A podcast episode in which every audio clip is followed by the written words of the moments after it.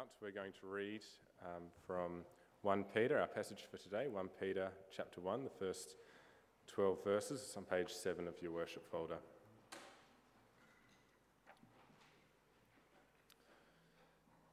God's word says this: Peter, an apostle of Jesus Christ, to those who are elect exiles of the dispersion in Pontus, Galatia, Cappadocia, Asia, and Bithynia, according to the foreknowledge of God the Father, in the sanctification of the Spirit, for obedience to Jesus Christ and for sprinkling with his blood. May grace and peace be multiplied to you. Blessed be the God and Father of our Lord Jesus Christ. According to his great mercy, he has caused us to be born again to a living hope through the resurrection of Jesus Christ from the dead, to an inheritance that is imperishable, undefiled, and unfading, kept in heaven for you, who, by God's power, are being guarded through faith for a salvation ready to be revealed in the last time. In this you rejoice, though now for a little while, if necessary, you have been grieved by various trials, so that the tested genuineness of your faith, more precious than gold that perishes, though it is tested by fire, may be found to result in praise and glory and honor at the revelation of Jesus Christ. Though you have not seen him, you love him. Though you do not now see him, you believe in him and rejoice with joy that is inexpressible and filled with glory, obtaining the outcome of your faith, the salvation of your souls. Concerning this salvation, the prophets who prophesied about the grace that was to be yours searched and inquired carefully, inquiring what person or time the Spirit of Christ in them was indicating when he predicted the sufferings of Christ and the subsequent glories. It was revealed to them that they were serving, not themselves, but you, in the things that have now been announced to you through those who preached the good news to you by the Holy Spirit sent from heaven, things into which angels long to look. This is God's word.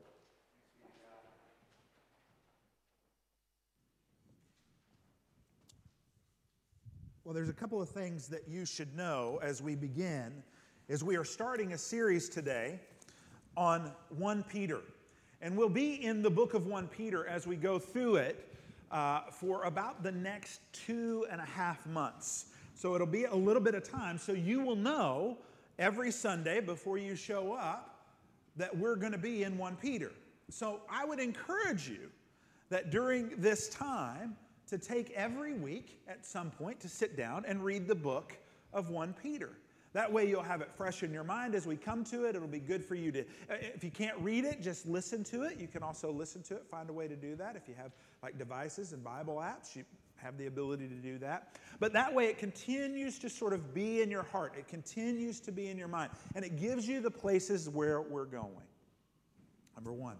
The second thing that I want you to know is that 1 Peter is written in a broad sort of group of people, people that are all over. So many of Paul's letters are written to specific sort of churches or a group of churches in a particular area. What we see happening here is Peter is writing to a broad sort of group of people in his writing. And so it's one of those things that it's kind of gives us the sense that it's not as personal of a letter that Paul usually writes. Paul is usually addressing something going on in a church. This is sort of Peter saying out, crying out, saying to all those, hey, look, all those who are in this dispersion, who are cast out, who are moved into exile, this is a good word for you. And we're part of that. Now, it's not that we're not part of the church that Paul's talking to as well, but it's sort of that great sort of place where we're like, yeah, there are some specific things that Paul was dealing with here. And here, while there are specific things that he's dealing with, it's not springing up. He's not answering something that's going on. It's almost as if he's saying, look, stuff is happening, and I know stuff is happening, and it's happening everywhere, and I want to make sure you know it. And so it happens here as well. So it's one of the reasons why I felt led to sort of bring this book to us. The title of this sermon is the both and of gospel living. And our own hearts and our own minds, we tend to operate as either or type people. We tend to be folks who want either this or that. It becomes very hard for us to operate in the in-between. That, well, can I have both this and that?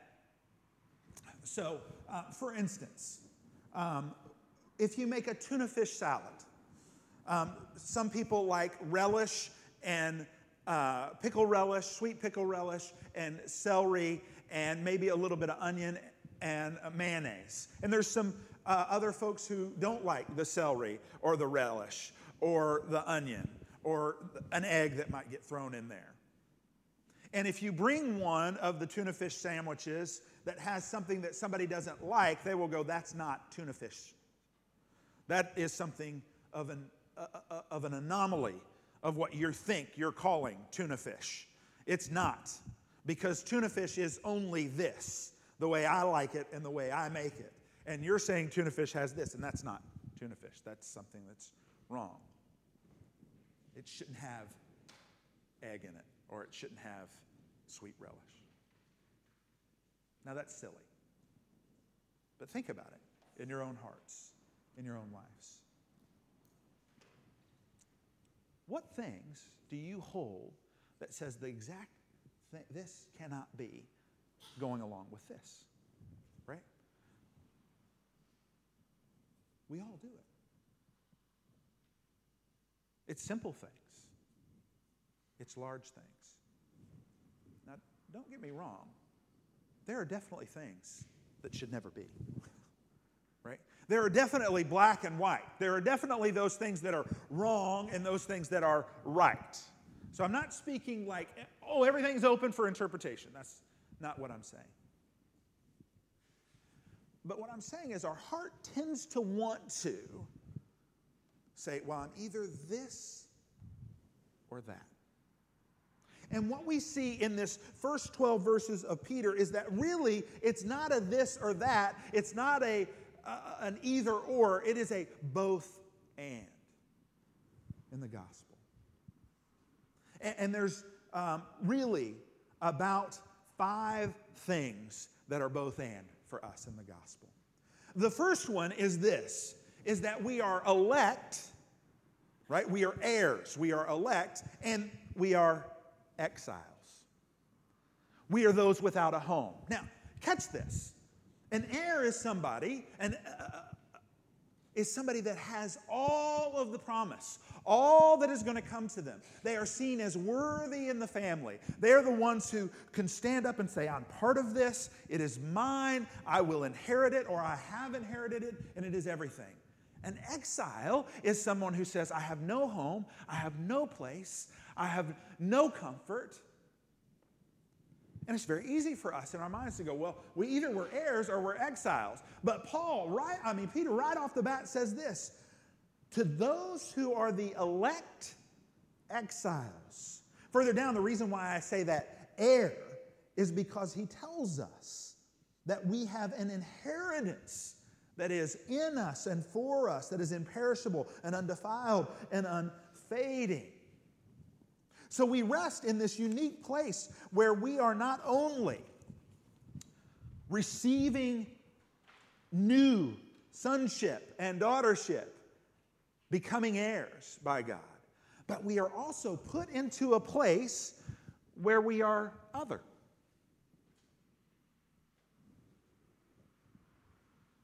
A lot of folks have sort of thought about that and said, yes, we're not of this world. We're not to belong to this world. And that's true. Why? Because we're in exile. But we're for this world. And we move into it. Mislav Vole says this about this particular thing, about what it means to really be an exile. And I think we need to catch it. He said, Christians aren't those who enter into the social world from outside seeking to accommodate this new world that they're in. much like second-generation immigrants, right? Like folks who their parents came over to a new land, and then they're born here, and then they have to figure out what it's like to live among both cultures, right? And so they want to accommodate a lot of the new culture to be able to be accepted, to be able to be seen as in that culture. So he's saying that's not a Christian. He says Christians are also don't take the shape of coming into a land as an exile and then trying to shape it like the old land they came from, like colonizers, those who came in and said, look, hey, how many of you have been to Parliament House here? Do you realize that in Parliament House there's this great picture that is up in Parliament House? It's a beautiful looking like English garden that's in Parliament House. And that beautiful looking English garden is supposed to be Perth. It was actually taken from a brochure that they sent back to England to get people to come over to Perth. So what they were saying is Western Australia is just like England. It's beautiful. It's got English gardens. It's got all the things that you're used to. We're here building the new England. We're building a new place for you to feel right at home. And that's not at all what it looks like. What Vole says is that we don't come in and try and reshape the culture to match the culture we came from. That's not what a Christian is. He says a Christian is not those as well who come in and establish a little haven in a strange new world like their old one. So it's not one that comes in and tries to accommodate. It's not one that comes in and says, you've got to be just like us, like my old life, like my old world. A Christian is also not one that comes into this new sort of social setting and says, we're going to stay right here behind these walls, and we'll have our own little neighborhood, and nobody can come into our neighborhood that doesn't look like us. And it's like walking through New York City, and you come into the Orthodox Jew community. It's completely different. Because they've caused themselves safe haven. I dare say there's places like that just outside of Perth, where people have gathered together into a little enclave and said, we don't want to be in the world, we don't want to be of the world, and we want to be safe and secure. And so they keep themselves in that way. And he says this, we're not those who maintain our outsider status. That's not what we're trying to do either. That's what that last group tries to do. They want to have no outsider come in. They want to maintain their outsider status, but they also want to be accepted. What he says that we are as exiles is this. Catch it. We are actually insiders who have diverted. See, we were in the world. And when God came into the world and moved us out of darkness into light, from death into life, he moved us into a brand new identity and citizenship. So we were once inside. We were insiders, completely and fully. And next week, we will talk about just how insider we were. But what God does is he comes in and he says, I've made you an heir. I've made you. I've chosen you. And in doing that, I've made you an exile because you've now diverted from the way the world operates. You've now diverted from the way that you had grown up, your former life. So what makes us as an exile is not that we've been put in some foreign land. It's the fact that we were here all along. It's just everything about us has changed.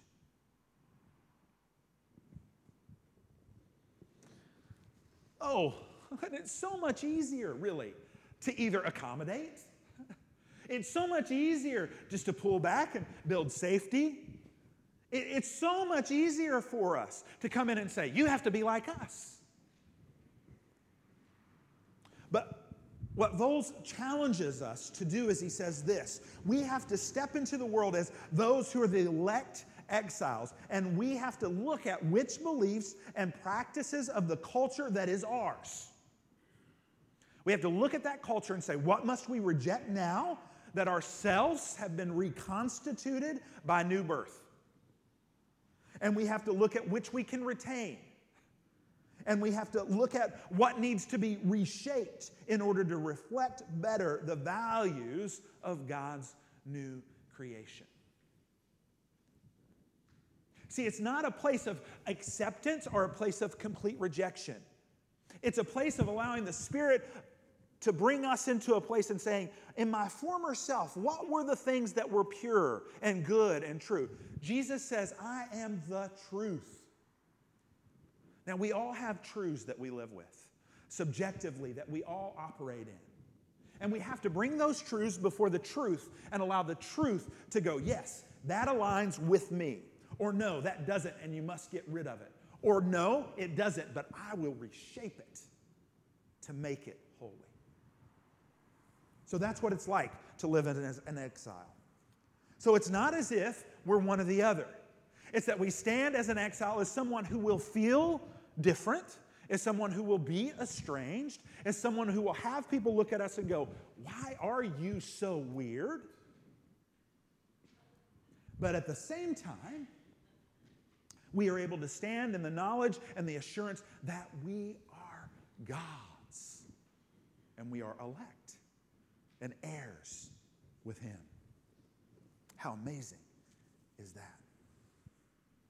So the first place that we live in this both and is that we are elect, heirs, and we are exiles.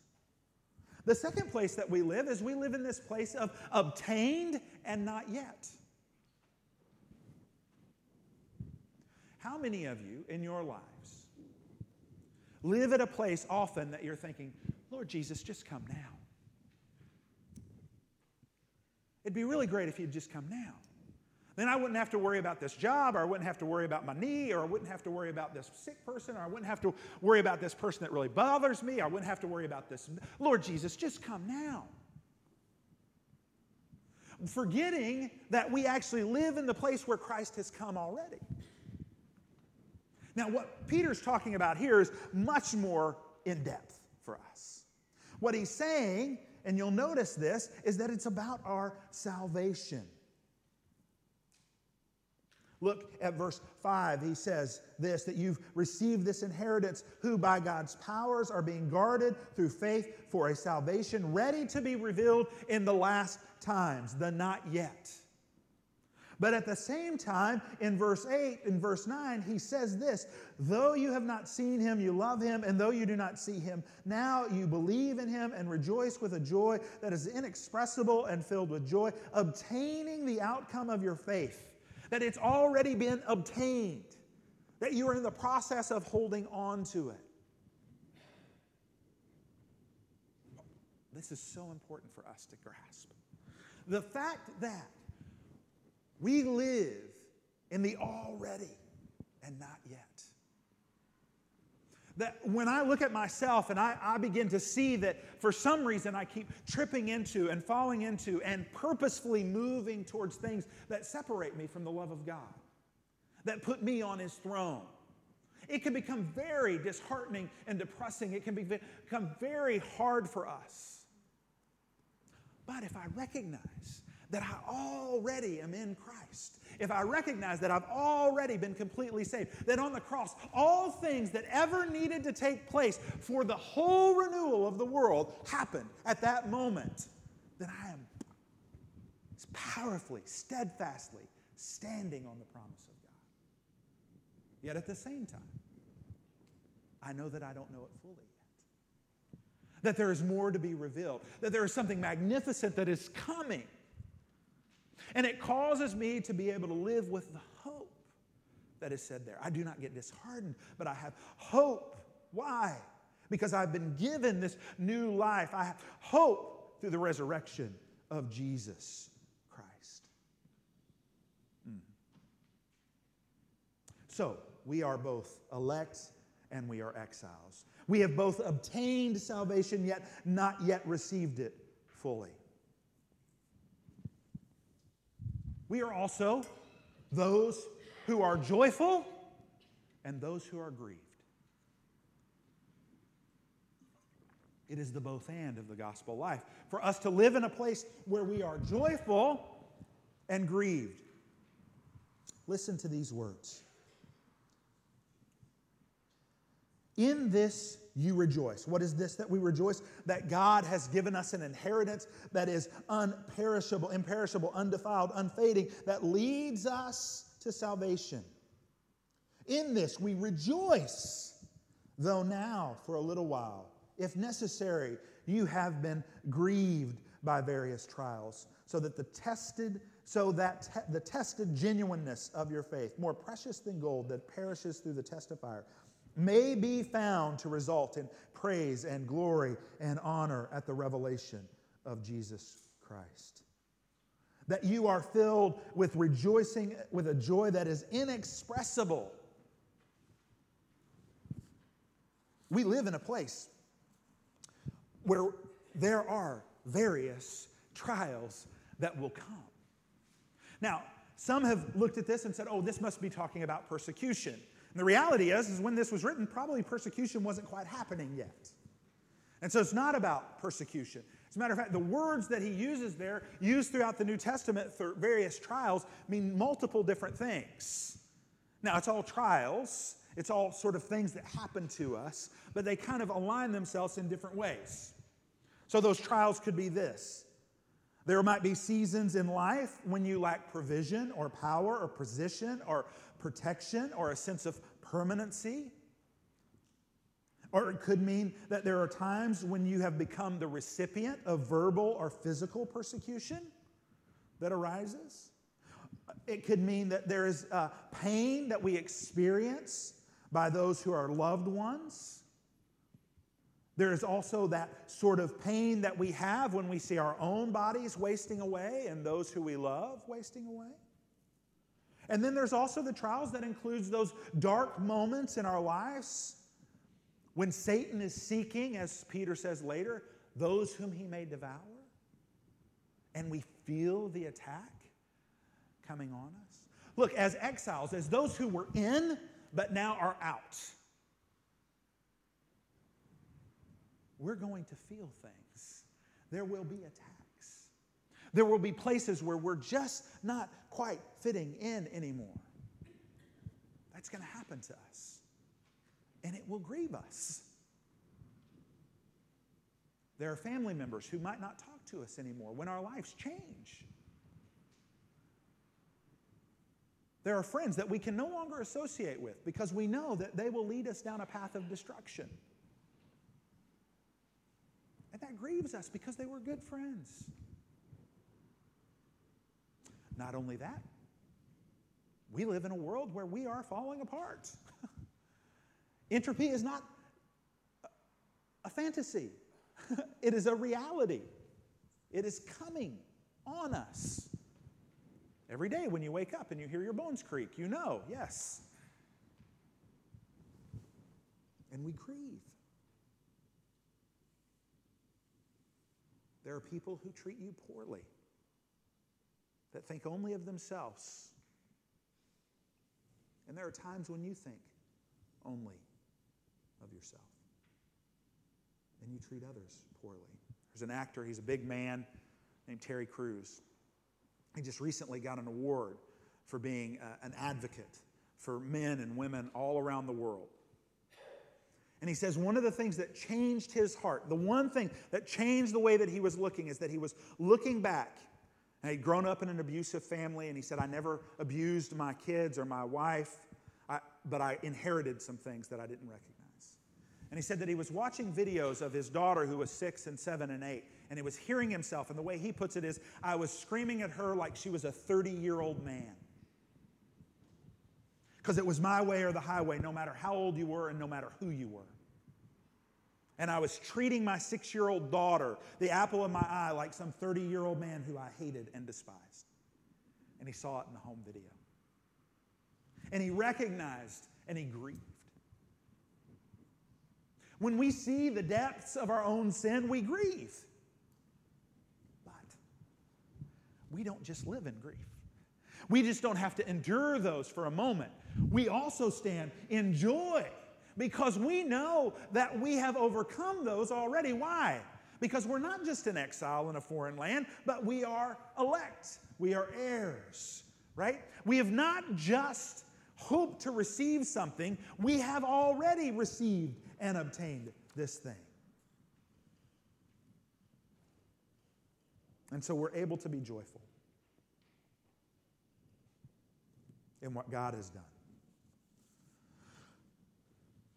The fourth place where we are at in the both and is that we are both eternal, and there are things in our life that are temporary.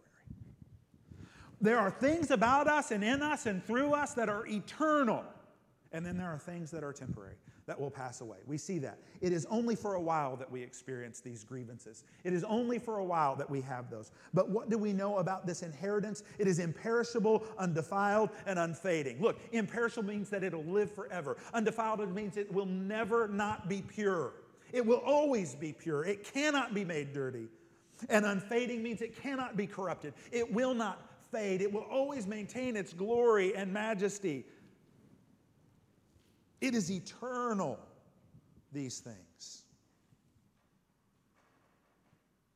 And so we live in this both and, where we know that when we experience these trials, that they are but for a moment, and that eternity is now and waits for me, that I have obtained it, and it is yet to come. And so I can stand there and withstand the grievances and withstand the trials. And glory be to God that He does not make me do that by myself. Oh, He doesn't make us do it by ourselves. He gathers people around us who are the same. Why? Peter's not talking to one person in this book. He's talking to multiple people. And he knows that they are coming around each other and caring for one another and guarding each other.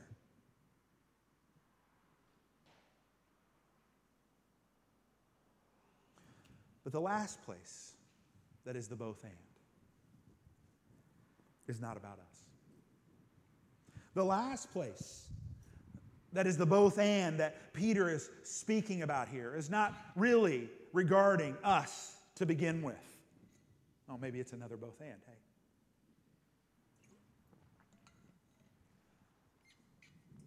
I'm going to start in verse 9 and we'll go towards verse 10. Though you have not seen Him, you love Him. And though you do not now see Him, you believe in Him and rejoice with joy that is inexpressible and filled with glory, obtaining the outcome of your faith, the salvation of your souls. We're speaking of Jesus Christ here. He says, concerning this salvation, the prophets who prophesied about the grace that was to be yours searched and inquired carefully, inquiring what person or time the Spirit of Christ in them was indicating when He predicted the suffering of Christ and the subsequent glories. It was revealed to them that they were serving not themselves but you in the same things that have now been announced to you through those who preached the good news to you by the Holy Spirit sent from heaven, things into which angels long to look. Just a quick aside, I want you to notice there that Peter grabs all of Scripture. He grabs all of Scripture in that statement, right? He says, look, it is all the Old Testament, the prophets, we bring that together, and it is everything that we're teaching you now, the New Testament. So we can stand firm that the whole of Scripture is leading us to what? The salvation that is in Jesus Christ. That's what it's all about. Just a quick aside. But what this both and is about Christ. And it is that He is a suffering servant and one that is glorified. That this Jesus, this one who is King of Kings and Lord of Lords, the one who sits on the throne in heaven by God Almighty, the one who is God incarnate in flesh, the one who, when we see Him, we see all of who God is, that one suffered. And it doesn't diminish the glory of God. It doesn't take anything away from it. As a matter of fact, it enhances it for us to understand that part of God's glory is His relentless, loving pursuit of us. That He says, I can't get enough of you. And I'm going to send my Son who's going to suffer. for you. Oh, we see it quite clearly right at the beginning of the book. Right there in verse 2, where Paul lays out the Trinitarian understanding of salvation. That according to God's foreknowledge, that he knows us, he knows who we are, and he knows those with whom he is saving. That in the sanctification of the Spirit, that the Holy Spirit is the one who's going to change us and transform us. Jeremiah and Isaiah tells us, move us from hearts of stone to hearts of flesh.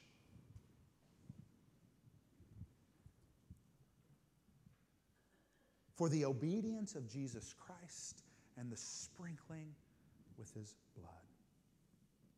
Exodus 24 talks about, for us, what was taking place, and Peter very well might be alluding to this happening. I'm going to turn there in my Bible. You can get there, too, in your device or in your Bible if you have one. Exodus 24, verses 3 through 8.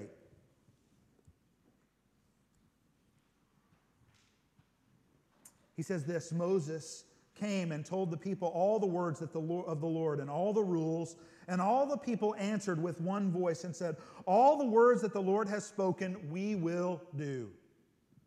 And Moses wrote down all the words of the Lord, and he rose early in the morning, and he built an altar at the foot of the mountain and 12 pillars, according to the 12 tribes of Israel. And he sent young men off to the people of Israel, who offered burnt offerings and sacrificed peace offerings of oxen to the Lord. And Moses took half of the blood and put it in basins, and half of the blood he threw against the altar. Then he took the book of the covenant and read it in the hearing of the people, and then said, all that the Lord has spoken we will do, and we will be obedient. And Moses took the blood, and he threw it on the people, and said, behold the blood of the covenant that the Lord has made with you, in accordance with all these words. We know in the history of the Israelite people, they didn't do a great job remembering that. We know that we don't do that great of a job remembering it. But what we know is more powerful than the blood of oxen is the blood of Jesus that is sprinkled upon us, that brings us to the place of salvation. And so in his suffering, he is glorified. And in his suffering, we are glorified. We are brought into a new place.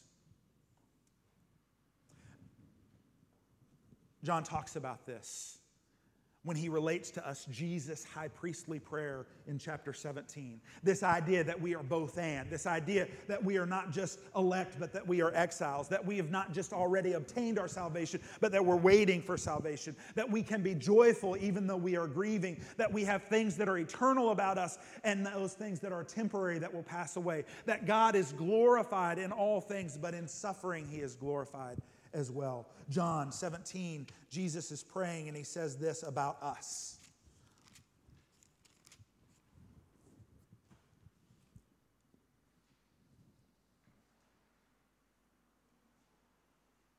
I have given them your word, and the world has hated them because they are not of the world, just as I am not of the world. I do not ask that you take them out of the world, but that you keep them from the evil one. They are not of the world, just as I am not of the world. Sanctify them in the truth. Your word is the truth. As you sent me into the world, so I have sent them into the world. You see, our challenge and our understanding from 1 Peter and from the prayer of Jesus is that even though we are exiles and even though we are elect in that place, we are not supposed to stand still. That just as Jesus said, I've not given them to the world, they're not of the world, I'm protecting them from the world, but not just that, I'm sending them into the world. We go forth as a community who loves God and loves others, seeking after those who are lost. In their book, Everyday Church, Tim Chester and Steve Timmons, it's a book based on 1 Peter, they say this, we have become outsiders just as Jesus was an outsider. We are marginal in our culture because Jesus is marginal. The cross is the ultimate expression of marginalization. And to follow Jesus is to take up our cross daily to experience this marginalization. Being on the margin is normal for the Christian experience. Christendom was an aberration.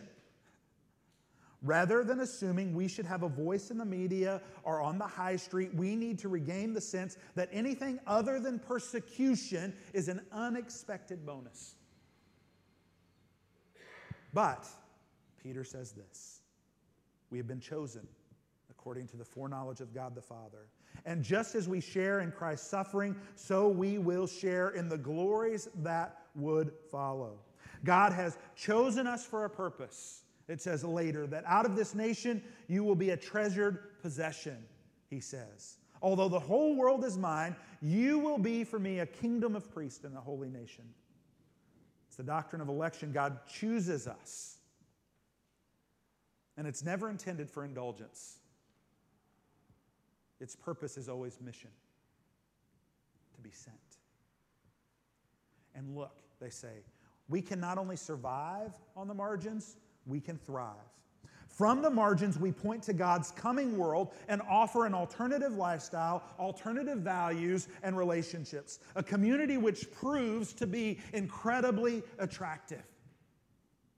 1 Peter equips us to go back into the world, into our classrooms, into our boardrooms, into our neighborhoods, into our factories, into our playgrounds, as men and women who, like our Savior before us, can be marginal, yet be truly world changers. Let's pray. Father God, you are holy and righteous and worthy of all praise and glory. We give you honor today. Guide us in our understanding of this book. And may these words be your words, and if they are not, let them burn up. But if they are your words, let them take root in our heart to bring you glory and honor and praise. Amen.